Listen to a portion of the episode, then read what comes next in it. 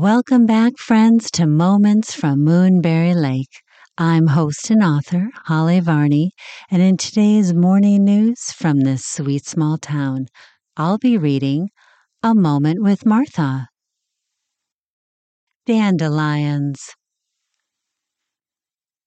As a child, one of my greatest delights was to stumble upon a field or neglected yard full of dandelions.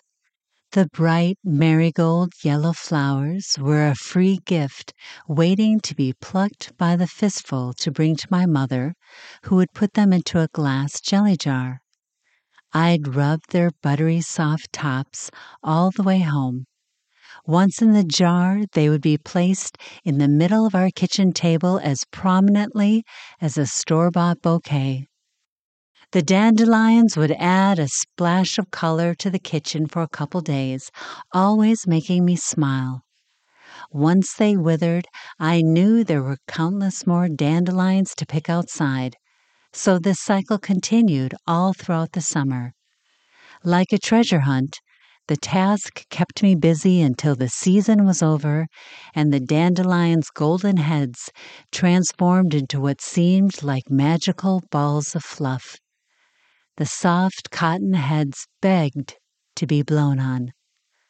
I'd sit by the hour and blow on the orbs, watching the white fluff fly into the air and imagine the little spires of seeds being carried off in the wind to far off places. I knew that once the seeds landed, they would produce new dandelions. This childhood memory is what came to me recently when I thought about a certain friendship in my life. If there's anything I've learned in all my years, it is that friendships also have seasons. I have a friend who at one point I considered to be very dear to me, but we've grown apart, and I no longer feel that way. Whatever bound us together before is gone, and the relationship no longer is giving. By that, I mean it no longer gives me joy or comfort, beauty or sustenance.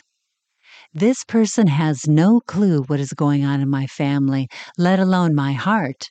And at this age, I don't have the time or energy for shallow exchanges. So I've decided that instead of feeling sad about it, I'm going to let her go. Like the dandelions I gathered, held on to, and enjoyed, I did the same with many people in my life. However, unlike the dandelions I blew away, I neglected to realize that some of my friendships have expired and need to be set free to transplant somewhere else. You may think this sounds harsh, but it isn't really. What would be sad is to not allow myself to experience the next season Moving on from a relationship is like blowing the seeds in a new direction. My friend may be more useful to another person, so I close my eyes and gently blow our friendship off into the wind, wishing her a wonderful journey. In doing this, it allows me to move on also. As a child, after there weren't any more dandelions to be found or scattered, I knew the surprises of fall with the colorful leaves would be different, but just as glorious. I still think back to my days in the dandelion fields with fondness, but oh, have I discovered so many other beautiful flowers. All it took was for me to release the withering ones in my hand.